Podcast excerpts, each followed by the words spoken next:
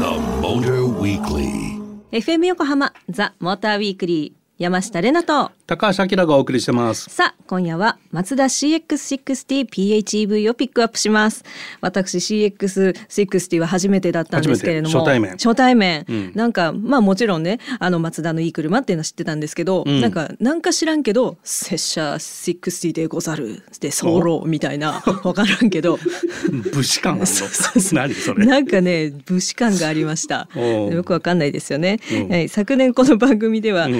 CX60 のディーゼルマイブリッドハイブリッドモデル、まマイブリッ ドマイブマイブリッド来マたよイルドハイブリッドモデルをご紹介しましたね、うんはい改めてそんな CX60 がどんな車なのかあきらさん教えてくださいはい。あの今回乗ったのは。あマイブリッドハイブリッドじゃ ないタ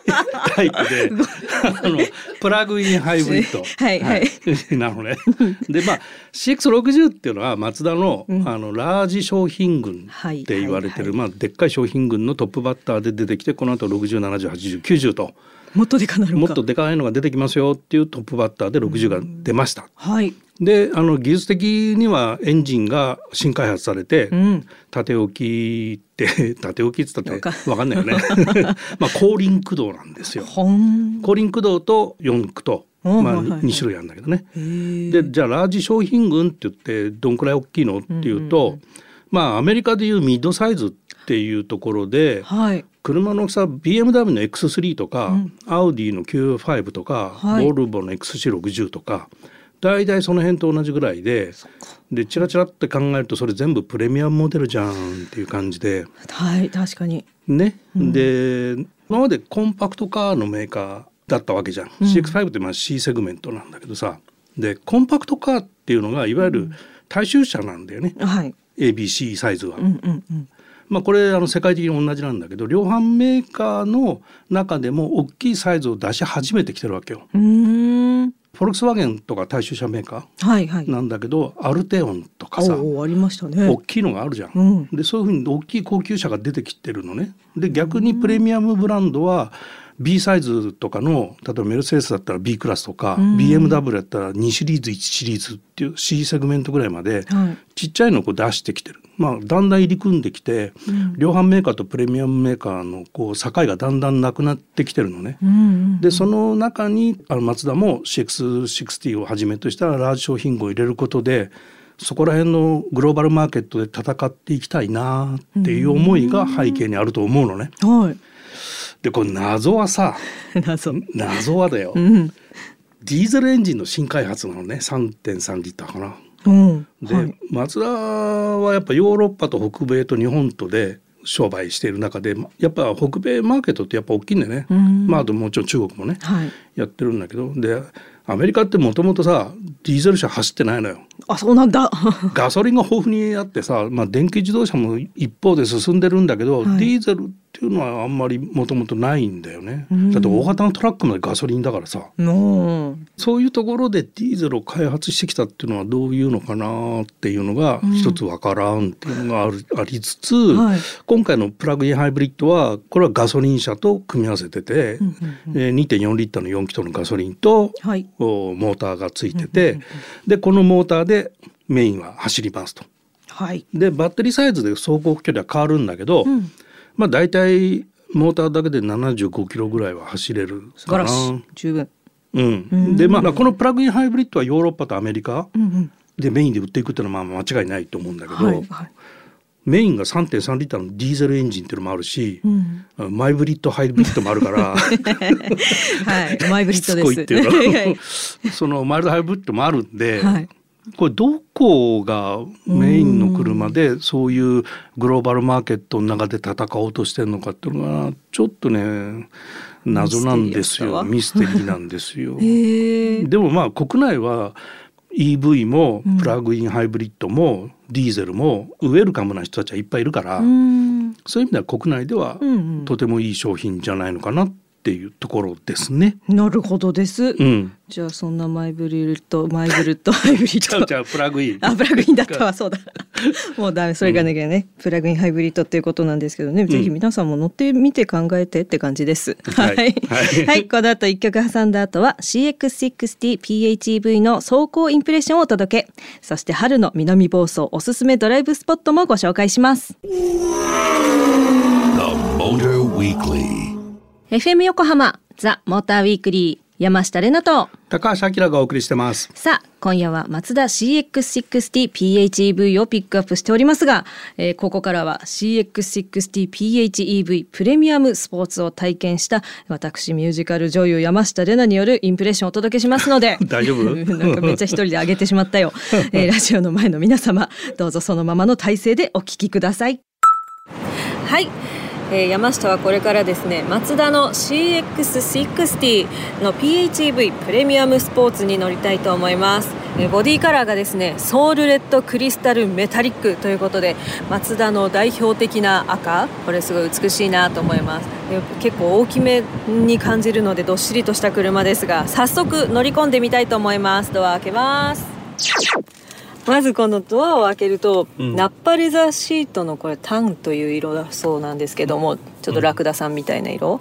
すごい上質で高級感があって、うんその黒めのベースのところにこのナッパレザーシートなんかハンドルもちょっとそういうキャメル的タンカラーながねタンから生えててすごくなんか女性になんか嬉しいあのホテルの部屋開けたら綺麗だったみたいなそんなワクワク感があります。すごい上品で大人っぽいインテリアだよね。ねですよね、じゃあちょっと早速エンジンの方もかけてみたいと思います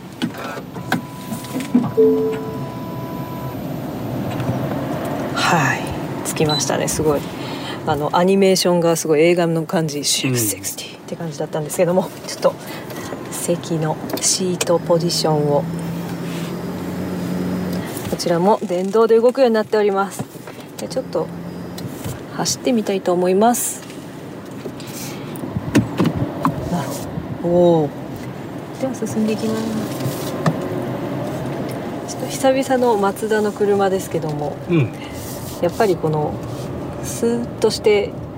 なんかう馬に合図やって「はい今から動きます」じゃないこの何もなく動く感 じ前振りがない感じうんいいですよねシュルーッと軽く走っていきますしあの私井上さんに前地割り操作を教わったんですけれどもちょっとそれを意識してやってみておりますちょっとね海が見えててすごい綺麗なんですよね今日は波が荒いんですけどそうだね。綺麗だけどちょっと外出ると風強いかなって感じなんですけれども、海の色がすごい綺麗だよねねえエメラルドな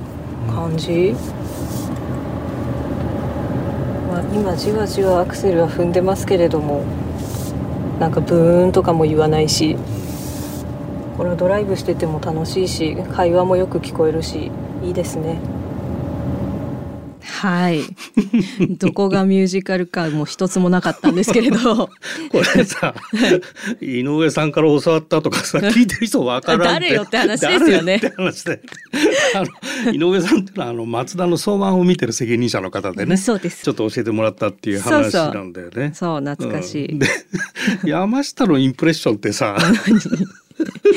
なんかさ、はいこう景色がいいとかさそういうのは、うんそういうの言う時にさ、はい普通女の人って「わ桜が綺麗とかさ言うのに「あー桜綺麗っすね」っていう さローテンションがねまた面白いよね。いや一応これでも感動してたりとか、うんうんわーって思ってるんですよ、うんあ海綺麗 っすね。いやいつもほら心ときめか して舞台にも立ってるんでね、大変あの普段はおとなしめです はい何の話うんでこの乗ってる時に EV で走行してるっていう話をしてたと思うんだけど、はいあの PHEV ってモーターで走ってて電池がなくなるとエンジンかかって充電して、はいエンジンでも走るっていうところがあるんだけど、はいまあ、これ WLTC モードっていう燃費をあの計測するモードがあるんだけどそれだとね、カタログデータだと14.6なのねリッターあたり。うんうんだから別にふーんっていう感じなんだけど、うんこれだから急速充電もついてるんで機能が。はい急速充電をして走ると、うんずっと EV で走ってるんでガソリン全然使わないのよ。すごいで今回さうんこれ一緒に行って、えー、と200キロちょっと走ったんだけど、はい4リッターかそこらしか入んなかったもんねガソ リンがそうでしょだから えリッター50キロぐらい走ってるわけええ充電をうまいタイミングで使っていれば、ガソリンって全然使わないで走っちゃうってことなのよわおそうびっくりそんなそうそうそういうメリットがあって、はいただねこの急速充電器って外道の駅とかさ高速サービスエリアとかにあるんだけど、はい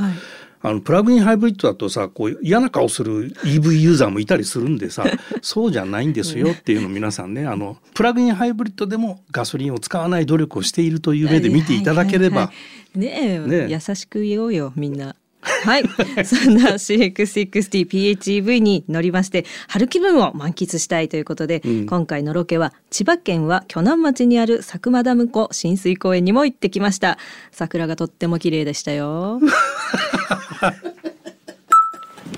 はい今私たちは横浜を出発して1時間半ほど走って、えー千葉県鋸南町にある佐久間ダム湖親水公園にやってきました、うん、なんかすごい桜が綺麗だよね。ねえ、うんなんか車でトンネルを抜けたらなんかこのなんか谷間みたいな感じのとこに来てダムが広がってたんですけど観光客の人とかワンちゃん連れの人とか、ねね車もたくさんにぎわっております、うん、えーここのダムはですね農業用のダムとして作られました貯水量は127万トンでその周辺は公園施設として整備されている私たちが今いるとこがそうですね、うんでダムをぐるっと一周2.4キロを歩いて散策することもできるそうです結構散策してる人ねえいっぱいいるね。みんな歩ってますよ歩いねてるね。なるほど。で四季折々の自然を楽しめて、うん5月から11月はなんとキャンプも楽しめるそうですあ、キャンプできるんだここで。ねえ、へえ絶対楽しい、うんでここは南房総で一番の桜の名所と言われていてあー、そうなんだ。ねえ2月上旬は頼朝桜河津桜のことです頼朝桜。そう、うんが咲き始めて、うんえーその後ソメイヨシノしだれ桜八重桜など約2,000本の桜を楽しむことができるそうです。ああ、そうなんだ。ね頼朝桜っていうのは、はなんかここはうん鋸南町は、うん源頼朝の最高の土地と知られていてそれにちなんではははは河津桜を頼朝桜と呼んでいある、そうです。そういうことなのね。これでなんか満開過ぎてるらしいんだけど、おうおうおうちょうどいいぐらいの。そうそうそうそうそう。 まあ一部葉桜になってるとこもあるあけどるね。けど、早いんですね。うん。まあ葉桜そっか。一ヶ月以上早いのかな。そっかそっかそっか。ででこれから品種が変わってでまだまだ楽しめるっすていうごいこねとですね。全然知らなかったいや本当に、うんいいいいととこころ。ろいいところでいいところでね いいところで気が合いますよね本当にさ、意外とテンション高 いじゃんだからちゃんと見てれば ねテンション上がってるんですって。あそううんそうそうだからすごいいいとこだったんですよ本当に、えー役場の方の話によりますと、うん例年3月中旬は大量桜そして神代あけぼのが見頃を迎え、その後はしだれ桜やソメイヨシノが咲き始めるそうです、うんこのロケ行った日は、うんあの3月の初めだったので、ちょうど今頃がその大量桜大量桜これ品種なの品種ですねへえ知らないわ私も知らなかったけどうーん花品種ですはいすいませんで神代あけぼの神代はもあこれも品種そうおー神代植物公園にあったんだけど、うんうんうんうんあこれまでと異なる品種だわっていう話であ名付けられたそうです。なるほどへえ全然知らなかったなねえ桜っていこっぱいあんるなにいっぱいあるんだねねえええそれが、えーこれからみあ今が見も頃うかちょうどいい感じででその後しだれ桜やソメイヨシノが咲き始めるとということですねお。ーぜひ行ってみてください。はーいでその後ね道の駅あの穂田小学校っていうね道の駅行きましたけど、あはいはいはいはいそこで充電して里山食堂っていうところでなんと給食を食べれるんですけどね、うんうんそう給食も楽しんだりとかかなりいいドライブコースになっておりますおすすめですそして番組のねウェブサイトにもスタッフ通信でアップしているのでぜひ気になる方はチェックしてみてください今夜ピックアップしたマツダ CX60PHEV PHEV モデルの価格帯は539万円からガソリンモデルは299万2000円から。今回試乗した PHEV プレミアムスポーツは税込み626万4500円となっております。それでは、この後一曲挟んで、リスナーの皆さんからいただいたメールを紹介していきます。 The Motor Weekly. FM 横浜、ザ・モーターウィークリー。山下れなと高橋明がお送りしてます。ここからはリスナーの皆さんからいただいたメッセージを紹介します。えー、3月のテーマズルズルということだったんですけれども、はいはいまず1つ目ラジオネームマリッペさん。ありがとうございまあすりがとうございます。ズルズルといえば歯医者さんかな。歯医者さんがどうしても苦手で、定期検診の案内が来ても先延ばししたいです。早めに受診した方が治療は短時間で終わるので、体も財布も負担が少なくて済むと思っているんですけどね。というメッセージです。わかる。痛くならないといかない よね。そうそうそう そう。優先がね、良、くないです。でもね、高齢化していくとですね、あらあの歯 はね、あの寿命に直接影響してくるんで、悠々しき問題 じゃなそいうですか。そう、あの半年に一回ぐらいは俺定期点検行っ てるから。偉い。それはあのかなり年齢がいってからの 話ですよ。若い時は全然ダメ。行かないですよね悪くなってからじゃないと。はい、定期検診行く努力をしましょう。はい,、はそして続きまして2通目、ラジオネームレンモモ母さん。あありがとうございますありがとうございます。いつも楽しく聞いています。ズルズルといえば、ん私はアラフィフ大学生です。ほう通信制の大学ですが、働きながらなので4年で卒業できず、今年4月から5年生になりますほう。ズルズル6年生までいかないように、この1年で卒業できるように頑張りたいと思います。 というメ偉ッいセーね。ジ。学び直ししてんだね。ねえ素晴らしい働きながら学び直しでるきるとしたら何やるの？おえ私、 うん。えでもね本当にね、うんあの音楽歌とかそういうことしか頭にないので多分できない、だから学び直しだ よね。はい そう意欲すら多分合格ですわかんないあありがとうございます。はいはいえーレモモ母さん頑張ってください。もしね6年生7年生8年生ってなってもねメール 8年までは大学行けますから。ご報告お待ちしてますよ頑張ってください。そしてラスト、えーラジオネームハイヒールトーシューズさん。ありがとうございますつもありがとうございます私も麺類をズルズルすることはできません。 ところで私は車との関係がズルズルしてしまい、買い替えたり手放したりができません。以前所有していた車はトランスミッションが壊れて、それでも交換してもらうかどうか悩んだ末にやっと別れました。今所有している車とも別れられなくて困っています。どうしたら別れられますか？って不倫じゃないので無理に別れなくてもいいん ですがっていうメッセージです。なるほど。車と男は新しい方がいいって言わなかったっけ？なんか聞いたことある気がするけどね。 あの今作った格言だけ 昔からあるようにすごいな。まああのほらお互いの将来とか今後の人生を考えて、うん早めに別れを切り出してあげる方が幸せなんじゃないかど。なってそれ自分のこと。 あのあるので、まあそこはあのちゃんと話し合って 話し合ってお互い納得するならいいと思います。はいもうちょっと頑張りたいって言うんだったらもうちょっとじゃあ頑張ろうっていう話だと思います。自分の話はまあそこまでです。違う違う違う。車の話、車の話。はいえ メッセージをいただきました。えーラジオネーム、レンマモ母さん、マリッペさん、そしてハイヒールトーシューズさん。メッセージありがとうございまあしりた。がとうございました。モーターウィークリーオリジナルステッカーをお送りします。引き続き皆様からのメッセージもお待ちしています。FM 横浜ザ・モーターウィークリーエンディングのお時間となりました。今夜は松田 CX60 PHEV をピックアップしてお届けしてまいりました。ちょっと真面目な話でさ、はい2035年に CO2 排出するやつはもうダメよってヨーロッパの委員会がね、あの言ってたのよ。でこれから各国の了承を得て決まりますみたいなことだったんだけどそれ去年の6月ぐらいに言ってたんだけど、最近ドイツの運輸大臣かなんかが、カーボンニュートラル燃料みたいなね、ものを認めないとそれは認めんよって手のひら返したんだよ。え えでしょだからねこの先ちょっとどうなるんですかねって感じでよくわからんと。でまあガソリンエンジンが燃料が変わることでその内燃期間っていうものが継続するっはていうのは、まあみんなにとって幸せになることなんだけどヨーロッパはそれ認めないって言ってたのね。でもアメリカは今度中国が絡んでる製品は一切補助金出しませんよってことを言っててバッテリー系はさもうコバルトだとなんとかっていうねレアメタルとかもう全部中国が絡んでるわけよ今そうするとさ補助金なしになっちゃうとまあなんでそんな高いもん買うって話に今度なってくるから、中国製のバッテリーとかだから GM とかもね、中国絡んでるんだよそのバッテリー作るのにね、だからさアメリカもなんかめちゃくちゃだなとかさ EU もめちゃくちゃだなってっていうのがあるんで、ちょっとこの先ねどうなるんでしょうかなんか分かりませんって感じになってきちゃったな。お前の母ちゃんデーベソって言い合ってるみたいなねなんかもうちょっとあるだ ろうよ全然違うと思うけどいいねそれ。でもなんかその感じにしか私には捉えられなかったっていう、はい、すいませ ん、